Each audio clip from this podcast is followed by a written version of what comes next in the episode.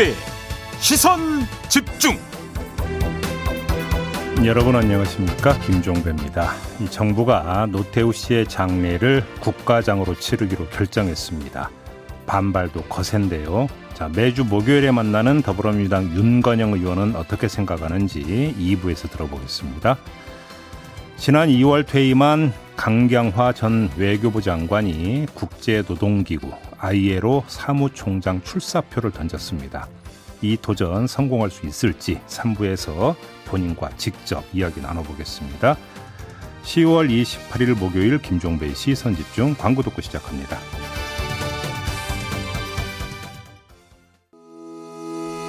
시선 집중은 촌철님들의 다양한 목소리를 기다립니다. 짧은 건 50원, 긴 건 100원인 문자 메시지 샵 8001번, 스마트 라디오 미니와 유튜브 라이브로도 시선 집중과 함께 하실 수 있습니다.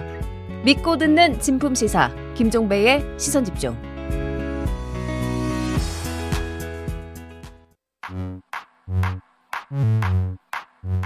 뉴욕에 뉴욕 타임즈가 있다면 시선 집중에는 JB타임즈가 있다 촌철살인 뉴스 총정리 JB타임즈 더 막내 작가와 함께 시선 집중의 문을 열겠습니다. 어서 오세요. 네, 안녕하세요. 더 막갑니다.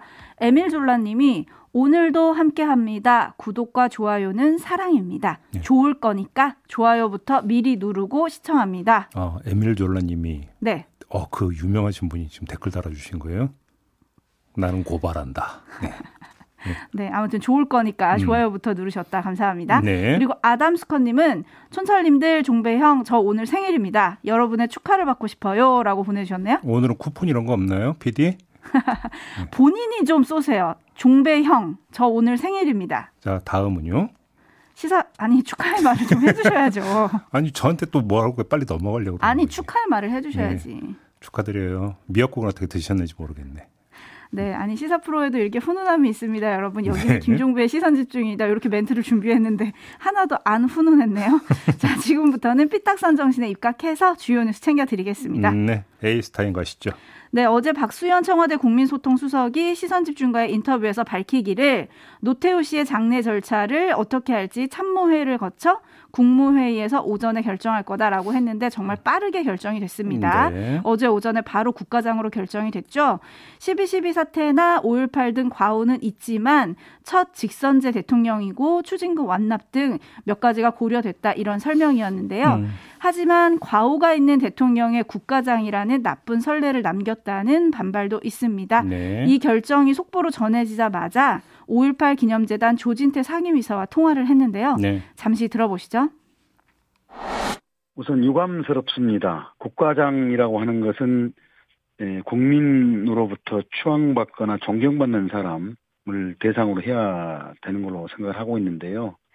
노태우 씨는 12.12 쿠데타 그리고 80년 5.18 광주 학살과 직접적으로 관계된 사람입니다.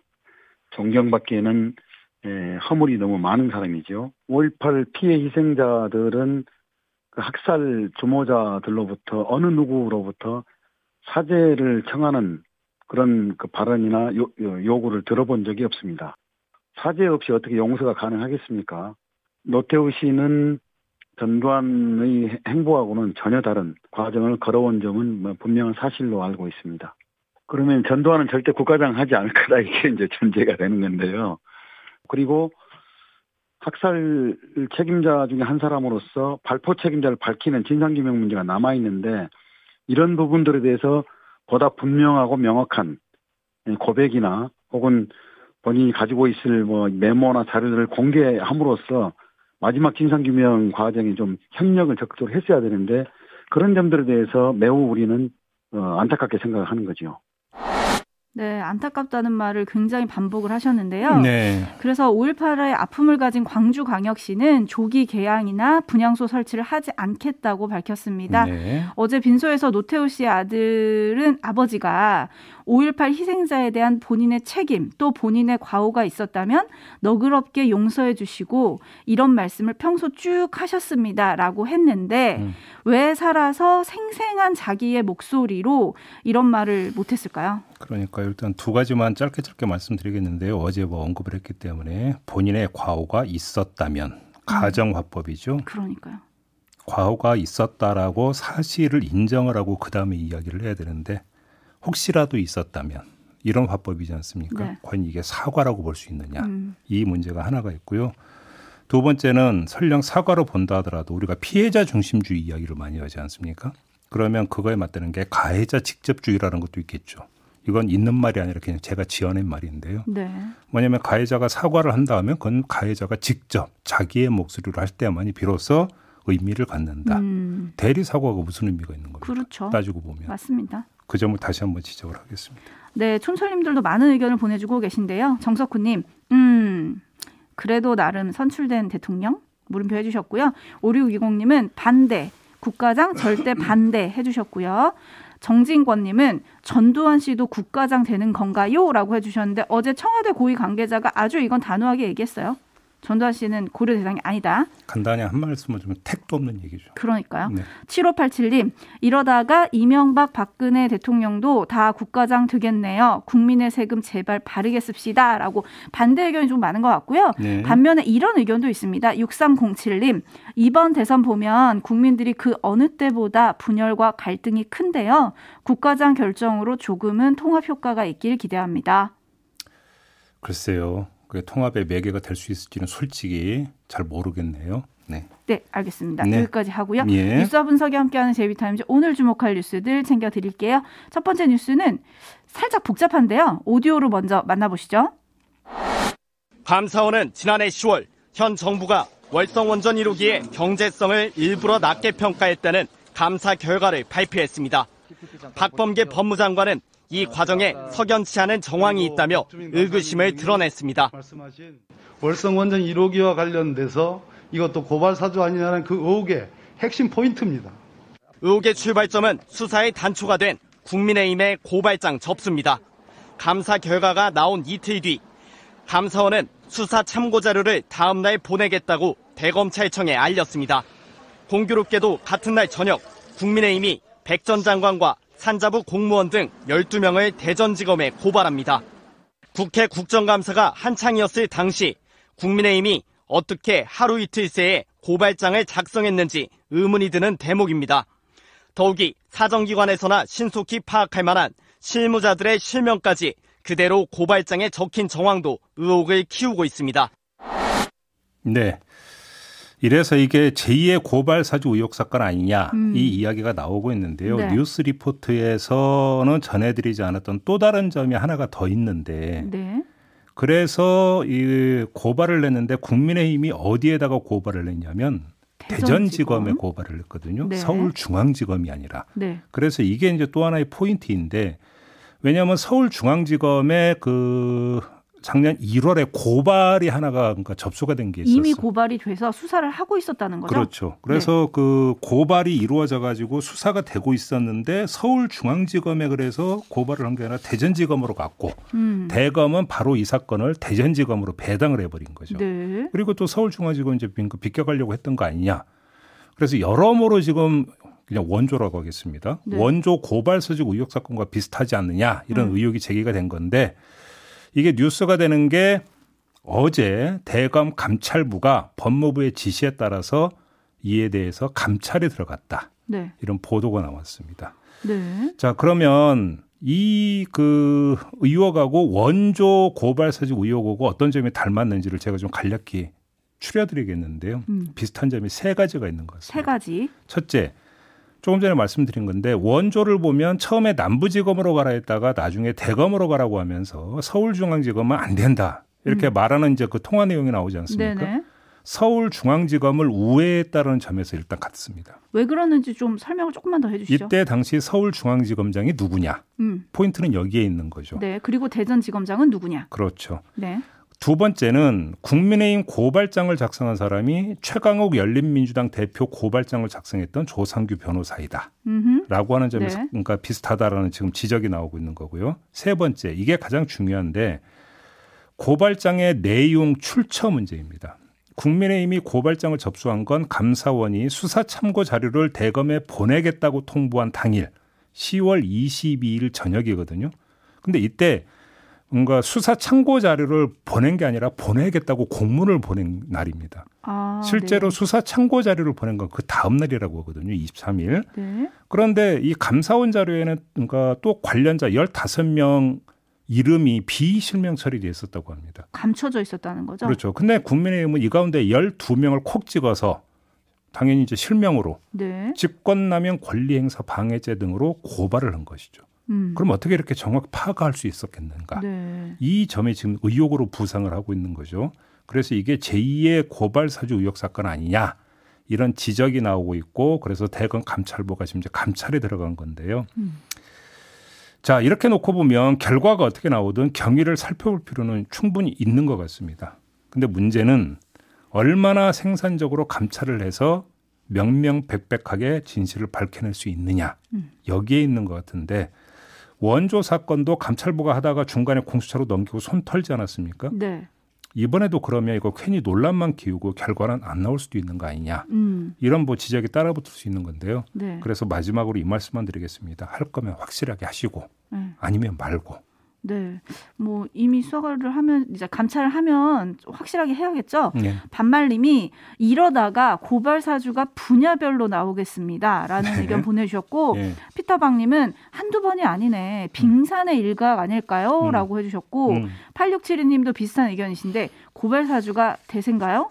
라는 의견 보내주셨고 어, 자주 등장하는 단골 촌철님이신데 김종희님 예. 국민의힘을 국정원으로 임명해야 할 것 같습니다. 정보령이 정말 대단하십니다. 예. 이런 의견 보내주셨는데 이와 관련해서 민주당 고발사주 TF 단장을 맡고 있는 박주민 의원이 예. 또 무슨 얘기를 했냐면 음. 감사원의 누군가가 대검을 방문해서 이 사건을 대전으로 보내달라라고 대검 쪽에 소통을 했다는 제보가 있고 예. 누군가가 진짜 방문했던 정황은 있는 것 같다. 음. 이런 얘기를 했거든요. 김호수 검찰총장이 이렇게 이야기했다면서 방문 기록이 남아 있기 때문이라고 이제 추정을 할 수가 있겠죠. 네. 근데 또 하나 재미있는 점은 감사원장 권한 대행은 그 22일에 수사 참고 자료를 보내겠다는 공문을 송부한 적은 있지만 그리고 그 수사 참고 자료를 보낸 건 다음 날인 23일 직원 3명이 가서 보낸 이 서류를 보내준 적은 있지만 음, 22일은 방문하지 않은 것으로 보고받았다. 그전엔 안 갔다. 이렇게 지금 또 이야기를 했거든요. 네. 그러면 지금 그 대검과 감사원의 어떤 이야기가 다른 건데 네. 어떻게 이렇게 다룰 수 있는 거냐? 딱 하나의 가능성이 있습니다. 공식적인 방문이 아니라 비공식적인 방문이었을 경우. 음, 그죠? 네. 그러니까 이렇게 되어버리면 그 이 서로 엇갈리는 이야기의 어떤 중간 지점에서 왜 그랬는지를 파악할 수 있는 단서가 성립이 되는 건데 네네. 근데 왜 그럼 비공식적으로 가느냐? 그럼 비공식적으로 대검에 가서 누구를 만났느냐? 음. 이게 밝혀져야 되는 것이죠. 그렇죠. 그리고 또 박범계 장관은 22일 오후 6시에 인편으로 수사 참고 자료가 대검으로 보내진 것으로 확인했다. 음. 이런 말도 해서 네. 지금 검찰총장 그다음에 감사원장 권한대행 장관 얘기가 다르잖아요. 이것도 좀 확인이 돼야 될 부분인 것 같고 음. 네. 4829님이 그때 감사원장은 최재영 네. 감사원장이었죠. 네. 그렇죠? 이건 네. 또 어떻게 봐야 되죠? 글쎄 뭐 지금 뭐 최재형 감사원장까지 끌어내 가지고 무엇을 이야기하기는 아직은 좀 이런 단계인 것 같고요. 음, 또한 가지는 그때 그럼 또 당시 검찰총장은 누구였는가? 네. 이 문제하고도 또 연결이 되는 것 아니겠습니까? 4829님이 그때 감사원장은 하고 그 뒤에 덧붙여 주신 말씀이 있어요. 음. 홍준표 캠프로 가서 윤석열 후보는 더 뜨끔했겠네요. 라고 해주셨는데 뭐 이건 조금 더 지켜보도록 하고요. 물론 반박도 있습니다. 고발장을 쓴 조상호 변호사. 고발장은 작성은 내가 했지만 접수는 당해서 했고 음. 감사 보고서가 공개됐었고 음. 어떤 사람인지 우리가 대상자를 맞췄다. 음. 라고 했는데 네. 뭐 아무튼 감찰을 좀더 지켜보시죠. 네, 맞추는 거군요. 고발을 하는데 고발 대상자를. 그죠? 네. 로또도 아닌데. 네. 넘어가겠습니다. 네, 제이비타임즈 다음 주목할 뉴스는 어떤 건가요? 검찰이 곽상도 의원 아들 곽병채 씨의 퇴직금 50억에 대한 추징 보전을 신청을 하고 법원이 이를 받아들이지 않았습니까? 네. 이 과정에서 50억 원의 성격에 대한 검찰이 판단이 공개가 됐는데 곽상도 의원이 편의 제공을 해주는 대가로 김만배 씨에게 50억 원을 받기로 약속을 받고 아들 곽병채 씨를 입사시켰다 이런 것이었거든요. 네. 근데 그러면 궁금한 건 곽상도 의원의 역할이 뭐냐 이거였었거든요. 음. 근데 어제 이제 보도 나온 게 있는 게 하나은행 컨소시엄이 깨지는 것을 막아달라는 청탁이었다. 이런 보도가 나왔습니다. 음. 곽상도 의원과 김정태 하나금융지주 회장 그리고 김만배 씨는 모두 성균관대 동문이라고 합니다. 이와 관련해서 민영배 민주당 의원이 국정감사 과정에서 주장한 내용도 지금 새롭게 조명받고 있는데요. 2013년 6월 박근혜 당시 대통령이 중국을 방문했을 때 김정태 회장이 동행한 적이 있었다는 거고요. 곽상도 당시 민정수석이 현지에서 발생한 김정태 회장 아들 문제 해결에 도움을 준 적도 있다. 이런 내용을 국정감사 과정에서 제기를 했다고 합니다. 네. 하지만 곽상도 의원 본인은 이런 보도와 주장을 전면 부인을 했습니다. 사실 무근이라고. 하지만 도움을 준 게 사실이라면요? 뭐 당연히 곽상도 의원이 어떤 루트를 통해서 김만배 씨의 뒤를 봐줄 수 있었는지 이걸 밝혀내야 되는 것 아니겠습니까? 네. 김정태 회장의 그 박근혜 대통령 방중 때 동행을 했다라는 사실. 근데 사실 이거는 직접적인 상관관계를 형성하는 문제는 아니에요. 음. 왜냐하면 화천대유가 설립된 건 2015년이고 네. 방중은 2013년 일이기 때문에 이것은 단지 곽상도 의원과 김정태 회장의 평소 관계를 추정할 수 있는 그냥 하나의 어떤 단서일 뿐이지 네네. 이것이 어떤 뭐냐면 편의를 제공했다, 뭐를 해줬다라고 하는 것에 직접적인 방증이 될 수는 없는 거죠. 음. 게다가 김만배 씨 역시 성균관대 출신 아닙니까? 네. 거기에다가 법조 수뇌부를 형님으로 모실 정도로 엄청난 마당발 아닙니까? 그렇기 때문에 김만배 씨 본인이 어떤 김정태 회장과 또 연결고리를 잡으려고 했을 가능성도 배제할 수가 없는 거죠. 네. 꼭 곽상도라고 하는 인물을 거쳤어야 되는지도 사실은 점검할 대목이지 단정할 대목은 아닙니다. 그럼에도 불구하고 하나은행 컨소시엄이 깨지는 것을 막아줬다라고 만약에 하는 이 의혹이 사실이라고 한다면 주목할 점은 그 시점은 2013년이 아니라 그 뒤의 일이거든요. 2015년. 음. 네. 이때는 곽상도 의원이 민정수석에서 물러나서 법률구조공대 이사장으로 있었던 때입니다. 그러면 어떤 루트를 통해서 컨소시엄이 깨지는 걸 막아줄 수 있었는가? 그럼 누구에게 힘을 쓰고 누구에게 또 청탁을 했는가? 이 루트를 밝혀내야 되는 것이죠. 음. 그러니까 수사의 초점은 여기에 있는 거고 네. 만약에 이 줄기를 따라가다 보면 당연히 박근혜 정권의 비리 커넥션으로도 연결이 될 수 있는 거 아니냐 이런 얘기까지 따라붙게 되는 거죠. 음. 옛날에 이런 드라마가 있었어요. 박형춘님이 성균관 스캔들이라고 해주셨는데 뭐 이건 좀 더 지켜보도록 하고요. 곽상도 의원에 대한 조사가 일단 필요하지 않을까요? 일단 그 기본이죠. 네. 그렇죠. 검찰도 뭐 어쨌든 직접 조사가 불가피하다고 보고 소환 네. 일정 등을 검토하고 있다 이런 음. 의견 아, 이런 입장을 또 내기도 했더라고요. 네. 지켜보도록 하고 한 달 전쯤인가 음. 곽상도 씨 의원의 아들 곽병채 씨가 JTBC랑 네. 인터뷰를 했었어요. 예, 예, 예. 거기에 보면 퇴직금을 이렇게 거액을 받을 수 있게 된게 어디에 제한이었냐, 회사의 제한이었냐, 아니면 원래 계약 조건이었냐 이렇게 음. 물어보거든요. 네. 그랬더니 네. 계약 조건이 변경이 된 거고 음. 그거는 회사의 제한이었다. 음. 이렇게 얘기를 하는데 그 이유가 뭔지 요거를 좀 따져봐야 될 것 같고요. 짧게 하나만 짚어보고 싶은 거는 대장동 관련해서 많은 분들이 또 왜 이거는 안 짚냐 음. 시선 집중에 문의를 하신 게 있어요. 네. 황무성 전 성남도시개발공사 초대 사장의 사퇴 음. 과정입니다. 네. 압박이 있었느냐 이게 핵심인데. 음. 이재명 당시 성남시장을 비롯해서 성남시 윗선까지 수사가 확대될 가능성이 있다. 이런 보도가 계속 나오고 있거든요. 네, 이거는 이제 저희가 이제 유튜브 연장 방송이긴 합니다만 어제 사법논담에서 좀 이제 자세히 짚은 바가 있는데 짧게만 말씀을 드리면 이 지금 그 통화 아니 그 대화 녹취 내용을 보면은 뭐 사장님 그 시장님의 뜻 이런 대목이 나오지 않습니까? 그래서 그것이 정말로 어 유모 본부장이 시장님의 뜻을 받들어서 전달을 한 건지 아니면 시장님을 판 건지 이건 분명히 규명을 해야 되는 대상이죠. 네. 그렇기 때문에 수사 과정에서 이것이 어떤 경위로 그러니까 이런 말이 오간 건지에 대한 어떤 그 조사는 당연히 필요하다고 봐야 되겠죠. 알겠습니다. 네. 뉴스와 분석이 함께하는 JB타임즈 다음 주목할 뉴스는 어떤 건가요? 홍기원 민주당 의원이 어제 국회 사무처 국정감사에서 국회의원 자리 배치 문제를 거론을 했다고 합니다. 자리 배치요? 네, 상임위원장이 이제 센터에 딱 자리 잡고 그 네. 좌우로 여야 의원들이 마주 앉는 이런 그 배치 아니겠습니까? 네. 그래서 여야 간사가 위원장석에 가장 가까운 첫 자리에 앉고 그 다음부터는 가나다 순으로 앉거든요. 음. 이 때문에 홍 씨인 자신은 맨 끝자리에 앉는다. 아. 이 문제를 제기한 거고요. 네. 이 때문에 피해가 많다라는 음. 게 홍기원 의원의 주장인데 네. 언론 카메라가 여야 의원석을 잡는데 맨 끄트머리 앉다 보니까 카메라에 제대로 잡히지도 않는다. 자기 얼굴이. 아하. 그다음에 발언 신청하려고 손을 들어도 위원장이 보지 못해서 발언권을 안 주는 경우도 있다. 이렇게 어려움을 하소연을 한 거죠. 뭐 참신하긴 합니다. 네. 근데 이게 중요한가? 이런 생각이 좀 들긴 하는데요. 근데 뭐 사실 이 논리에 따르면 더 억울한 의원들이 있죠. 기타 정당 의원들.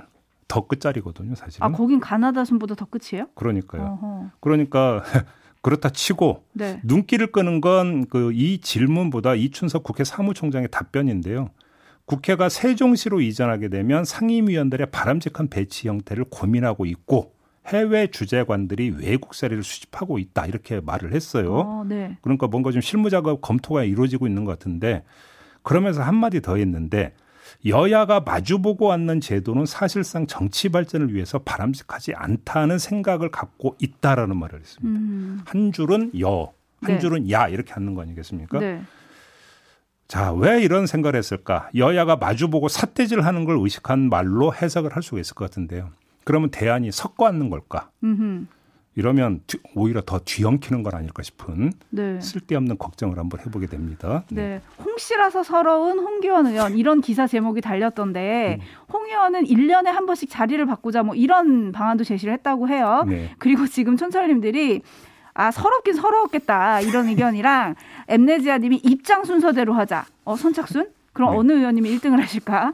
그리고 LYNN님은 제비뽑기 하자 뭐 이런 의견도 좀 보내주고 계신데요. 네. 근데 뭐 상임 활동 열심히 해서 질의 내용 좋으면 언론 조명은 당연히 따라오게 돼 있습니다. 그렇죠. 네. 이미라님이 어 이상하다 끝자리가 좋은데 모범생이신가라고 해주셨는데 아, 이분은 학창 시절을 대충 엿볼 그렇죠. 수 있군요. 어쨌든 분명한 건 홍기원 의원님 자리로 불만을 토로했다. 이거는 이제 머릿속에 박힌 거거든요. 국민들이 음, 음. 이걸로 4년 의정 활동이 기억되지 않도록 멋진 법안 많이 내셔야 할것 네, 같습니다. 알겠습니다. 이렇게 마무리하죠. 더마카 수고하셨습니다. 고맙습니다.